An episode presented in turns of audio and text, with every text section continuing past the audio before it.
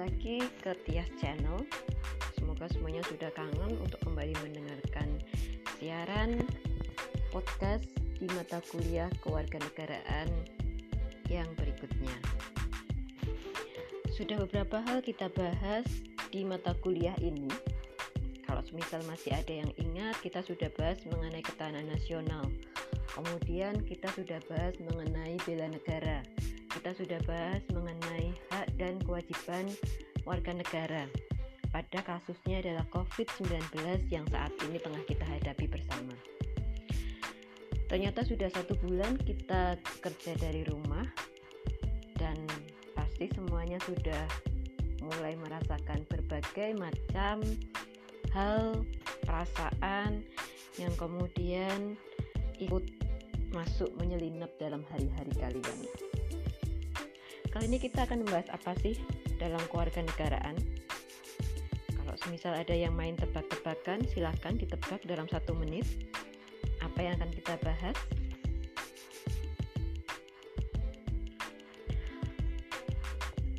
Satu, dua, tiga. Oke, nah, waktunya untuk menebak-nebak habis. Kira-kira apa ya yang kita bahas? Kalau kemarin kita sudah membahas ketahanan nasional, bela negara, hak dan kewajiban, Kali ini akan saya singgung mengenai ketahanan pangan.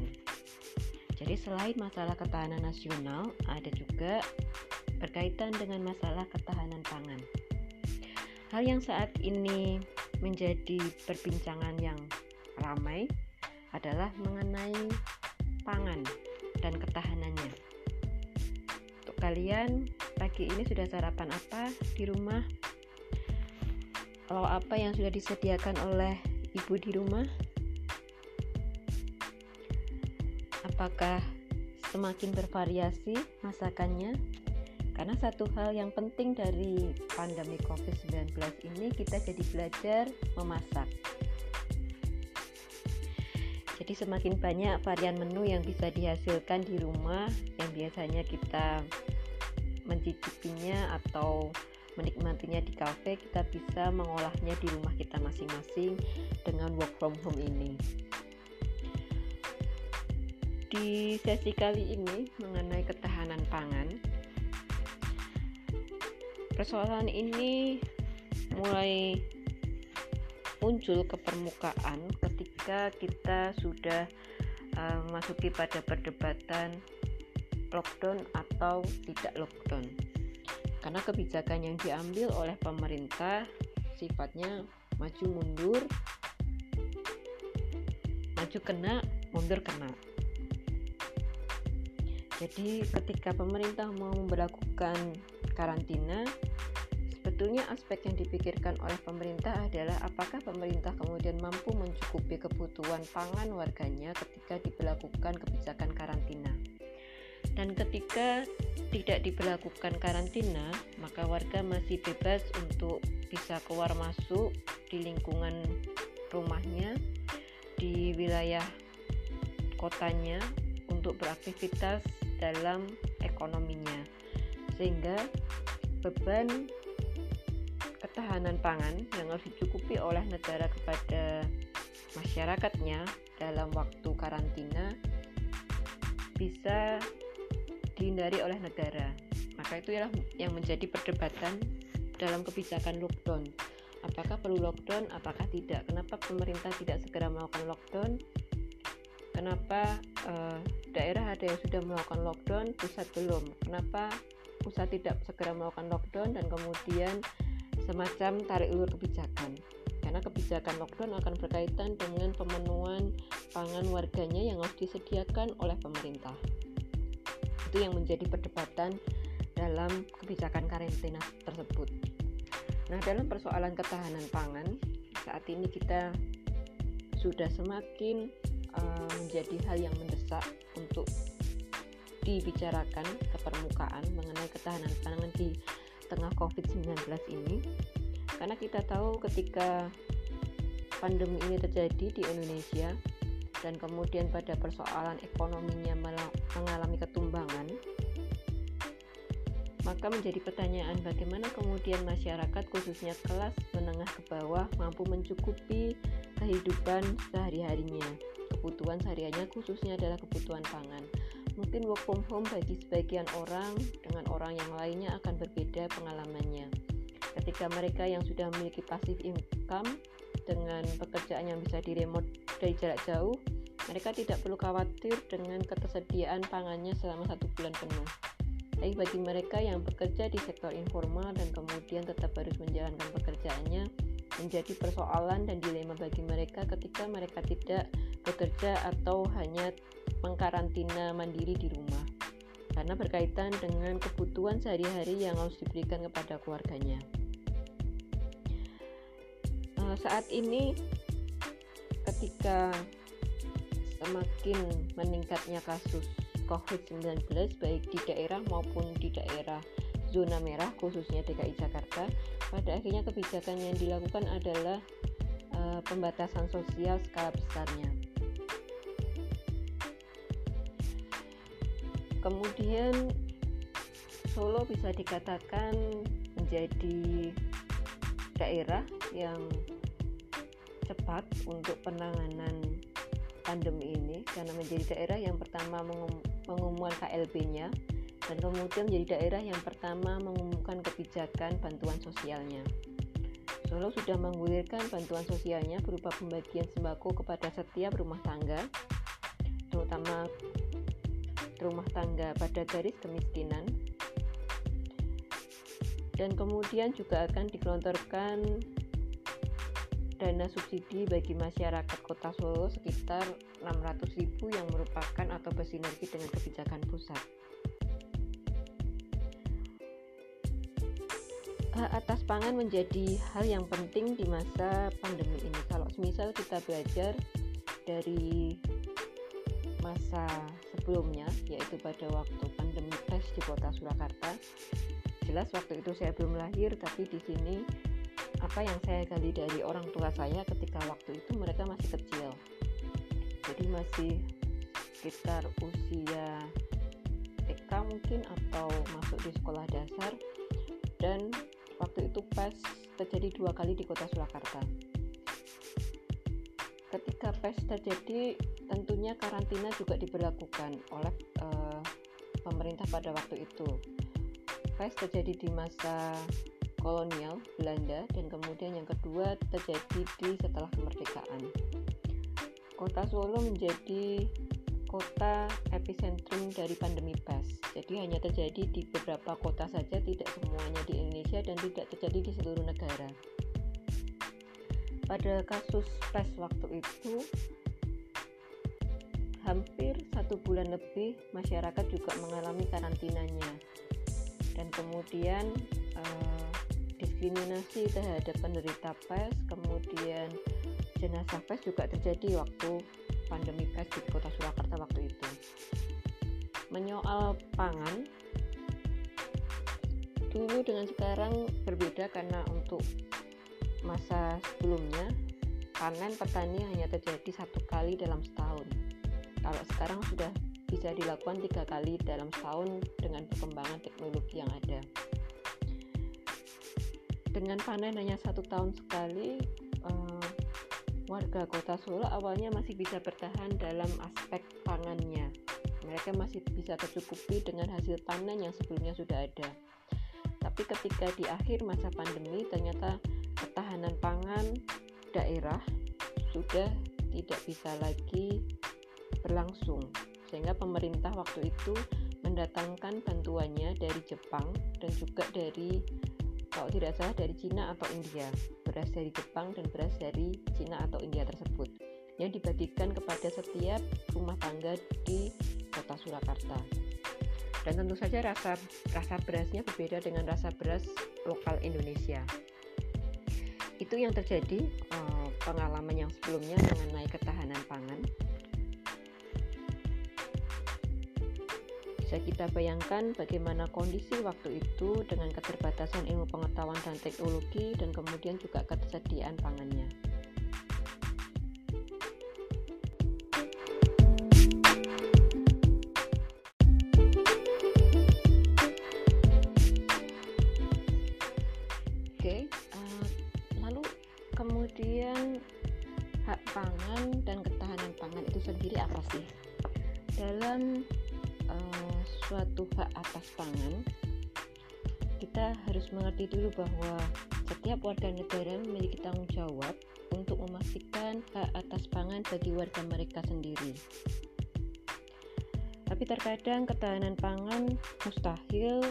Terwujud di seluruh penduduk, khususnya ketika di sini uh, terkendala pada faktor kemiskinan yang terjadi pada suatu kelompok atau pada suatu wilayah negara. Nah, dalam ketahanan pangan uh, ada beberapa hal di situ yang berkaitan dengan aspek ketahanan pangan.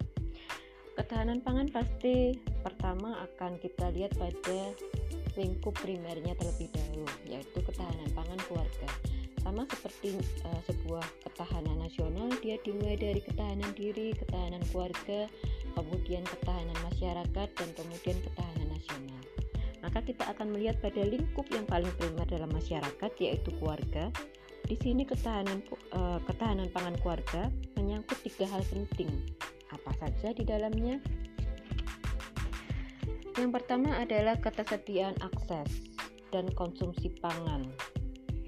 Perlu kita lihat di masa pandemi ini, apakah ketersediaan pangan tergantung kepada sumber daya alam kita, sumber daya manusia kita, dan sumber daya fisik kita.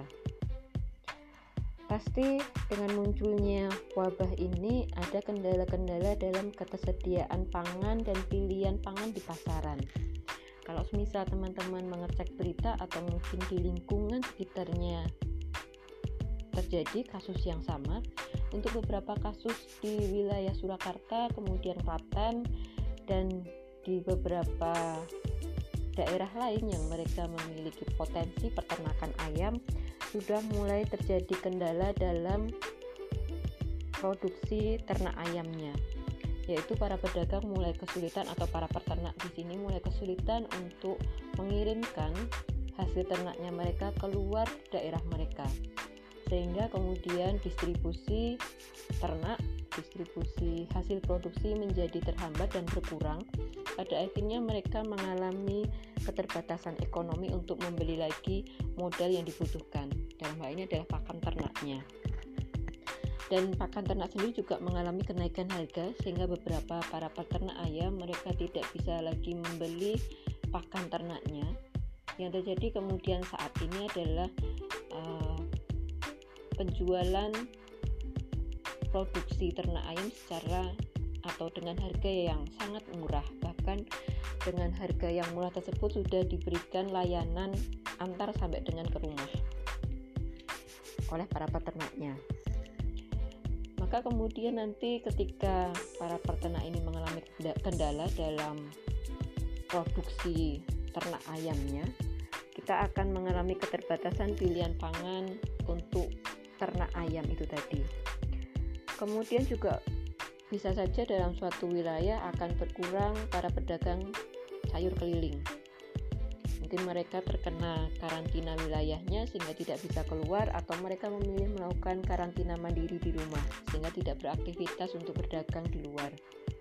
Kemudian juga banyak warung penjual makanan kaki lima yang sudah mulai tutup karena sepinya penjualan mereka, turunnya omset mereka sehingga mereka memilih tutup dan kemudian melakukan karantina mandiri di rumah mereka masing-masing.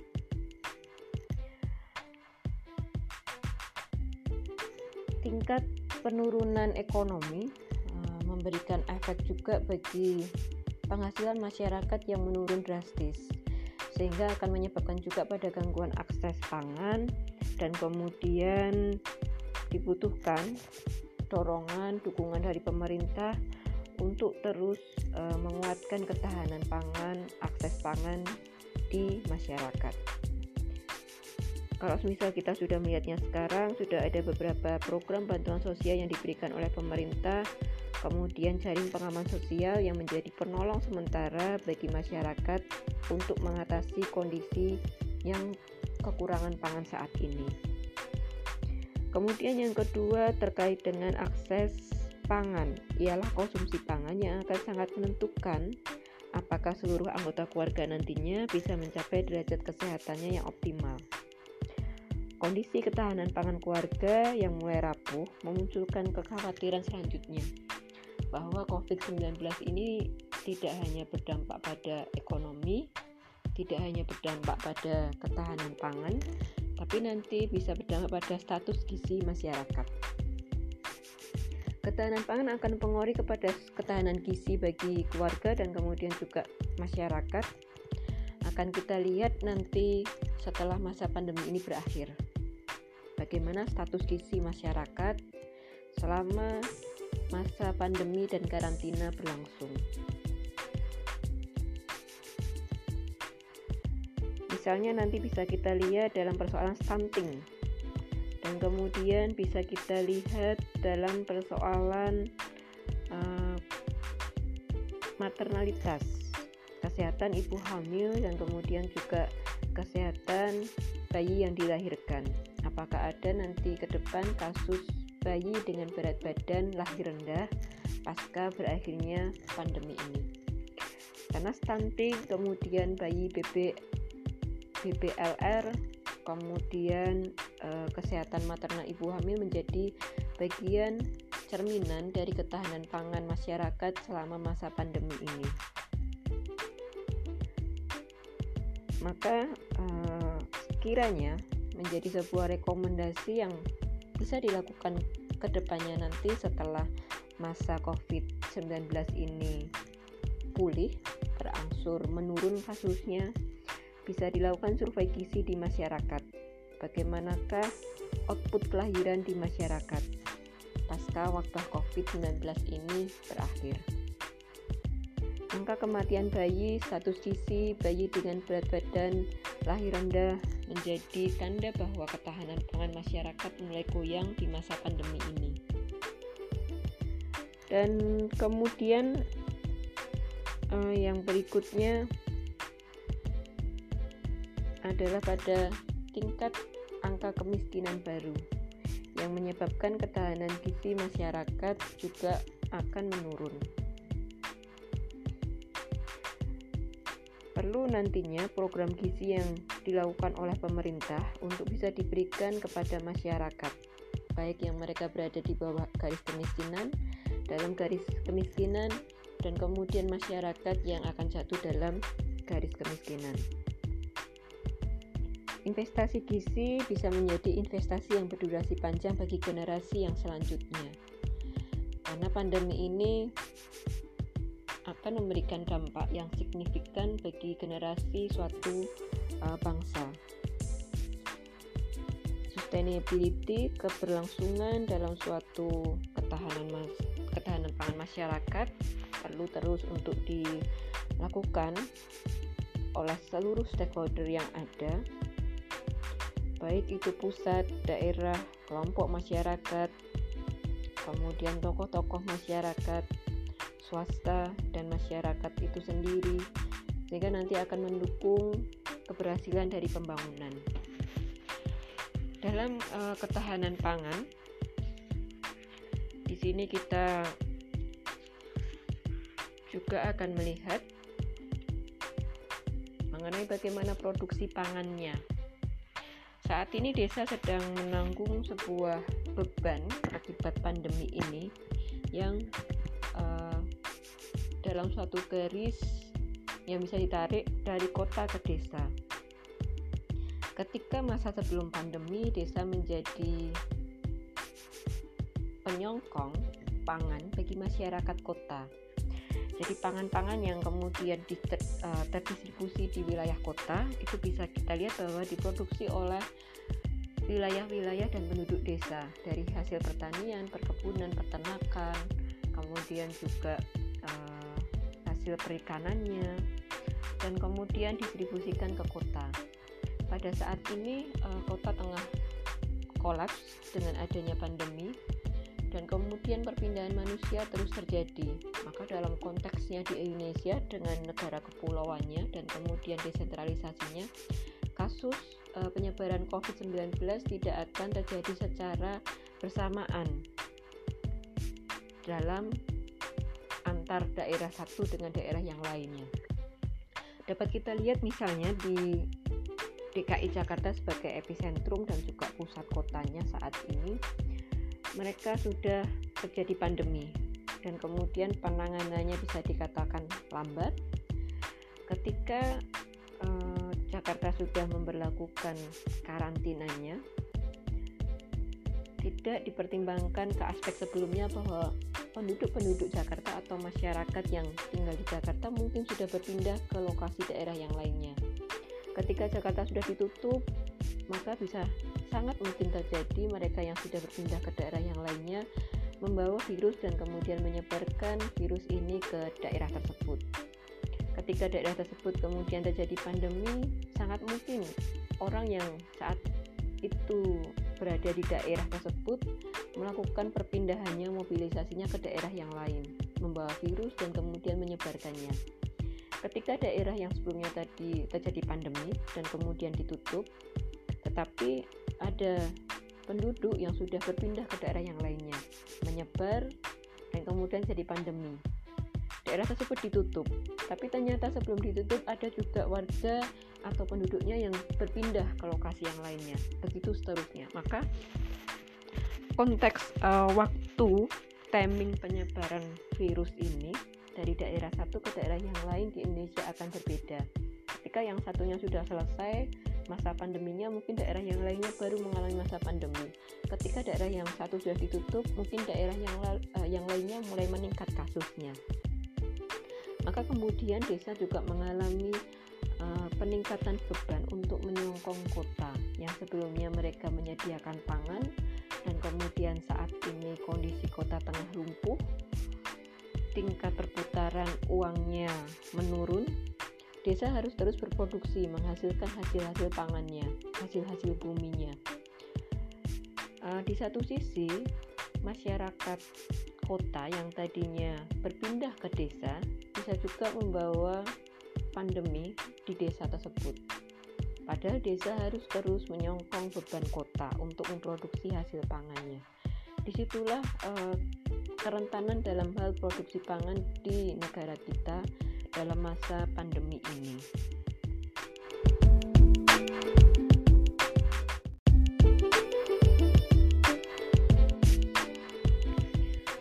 Lalu bagaimana upaya sistematis untuk memberikan ketahanan pangan di tingkat rumah tangga atau bisa disebut household food security. Beberapa penelitian yang dibuat di kancah internasional dan kemudian juga internasional memberikan sebuah fondasi mengenai konsep yang berbasis pada ekonomi kerumah tanggaan beserta dengan lingkungan sosial dan ekonominya, kemudian kultur pangan yang ada sebagai kerangka penentu yang luas dari syarat-syarat ketahanan pangan sebuah rumah tangga. Household food security ini muncul. Pertama kalinya adalah di Sri Lanka, kemudian di Norwegia yang waktu itu mempertimbangkan mengenai perencanaan pembangunan pertanian. Dalam hal uh, satu ini rumah tangga tidak hanya diprioritas uh, tidak hanya diprioritaskan dalam aspek pangannya saja tapi juga dengan kebutuhan rumah tangga yang lainnya kemampuan prediksi kemudian penyediaan dan kemudian juga lingkaran produksi pangan menjadi bagian yang diperhatikan dalam household food security.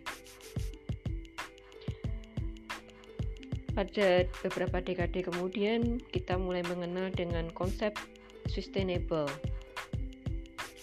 Maka yang ada dimensi yang diadopsi di sini mulai melihat bahwa ketersediaan pangan dan akses akses pangan dalam batas lingkungan yang ada menjadi bagian yang harus mencukupi kebutuhan masyarakat di lingkup rumah tangga tadi.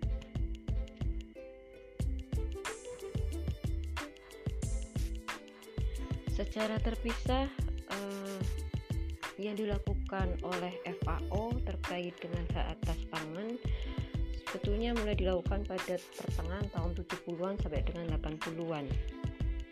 Studi pertama hak atas pangan dilakukan oleh PBB dengan uh, subjek terkait dengan pencegahan diskriminasi dan pelindungan minoritas memulai suatu studi khusus mengenai pangan sebagai hak asasi manusia. Studi ini dipersiapkan oleh PBB kemudian untuk menggali beberapa hal terkait dengan hak ekonomi, sosial, budaya, dan mengupayakan perwujudan implikasi penghormatan, perlindungan, dan pemenuhan atas hak tersebut. Hal ini nantinya akan berkaitan dengan hak ekosop yang ada di masyarakat saat ini. Kemudian uh, yang berikutnya PBB juga mengajukan suatu studi kerangka tindakan negara baik dalam pembangunan dan kemudian juga dalam kebijakan legislatif terkait dengan hak atas pangan. Namun demikian, eh, hak atas pangan dan kemudian juga ketahanan pangan tidak semata menjadi kewajiban dari pemerintah. Bisa juga melibatkan pada stakeholder yang lainnya. Untuk saat ini, kembali lagi kepada posisi kota dan desa, kesejahteraan petani di desa kian tertekan di masa pandemi COVID-19 ini. Padahal uh, posisi petani menjadi penting untuk mengantisipasi ancaman krisis pangan yang nantinya akan terjadi. Tapi semoga saja hal ini diharapkan tidak pernah terjadi di Indonesia dengan kecukupan hasil bumi kita yang terus bertambah dari tahun ke tahun dengan perkembangan yang ada. Yang dilakukan oleh pemerintah baik di lingkup nasional dan juga di lingkup nasional uh, kita bisa lihat FAO merekomendasikan bahwa Indonesia, pemerintah Indonesia perlu mengatasi ancaman krisis pangan ini dengan strategi untuk meningkatkan kesejahteraan para petani di desa selaku produsen hasil bumi. Dengan adanya kesejahteraan bagi petani, nantinya akan menghambat penurunan kesejahteraan yang diakibatkan oleh turunnya nilai tukar, kemudian juga turunnya pada produksi rantai pasok pangan yang terjadi selama pandemi ini.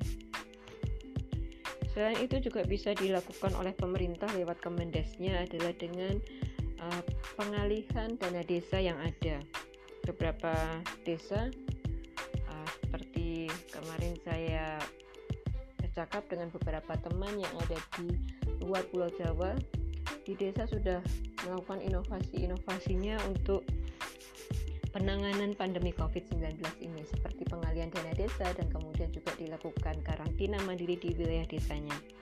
Untuk pengalian dana desa bisa dialihkan pada alokasi bantuan yang dibutuhkan untuk masyarakat desanya dan kemudian juga kebutuhan yang dibutuhkan oleh produsen pertanian, peternakan, dan kemudian perikanan, hortikultura, dan hasil bumi yang lainnya. Dana desa bisa juga digunakan sebagai bantuan tunai kepada masyarakat yang kehilangan pekerjaannya akibat pandemi COVID-19 ini. itu menjadi beberapa hal yang bisa kita lakukan untuk mengatasi ketahanan pangan saat ini. Selain itu, di tingkat masyarakat bisa kita lihat pada ekonomi filantropi, di mana masyarakat mulai inisiatif secara mandiri membagikan uh, pangannya kepada kelompok-kelompok rentan di saat pandemi ini. Namun yang menjadi perhatian selanjutnya selama depan adalah bagaimana kita bisa selektif dan kemudian kita bisa sustainable untuk melanjutkan program-program tadi terkait dengan bantuan tunai kemudian terkait dengan uh, pasokan sembako bagi masyarakat dan kemudian bagaimana bantuan tunai bagi mereka yang kehilangan pekerjaan dan juga aksi-aksi filantropi yang dilakukan oleh masyarakat. Sekiranya uh, sekian dulu mengenai topik ketahanan pangan. nanti akan kita sambung lagi kalau uh, materi bisa saya kembangkan lagi apa yang bisa saya sampaikan selamat pagi menjelang siang jangan lupa sarapan dan mandi pagi tetap sehat dan semangat. dan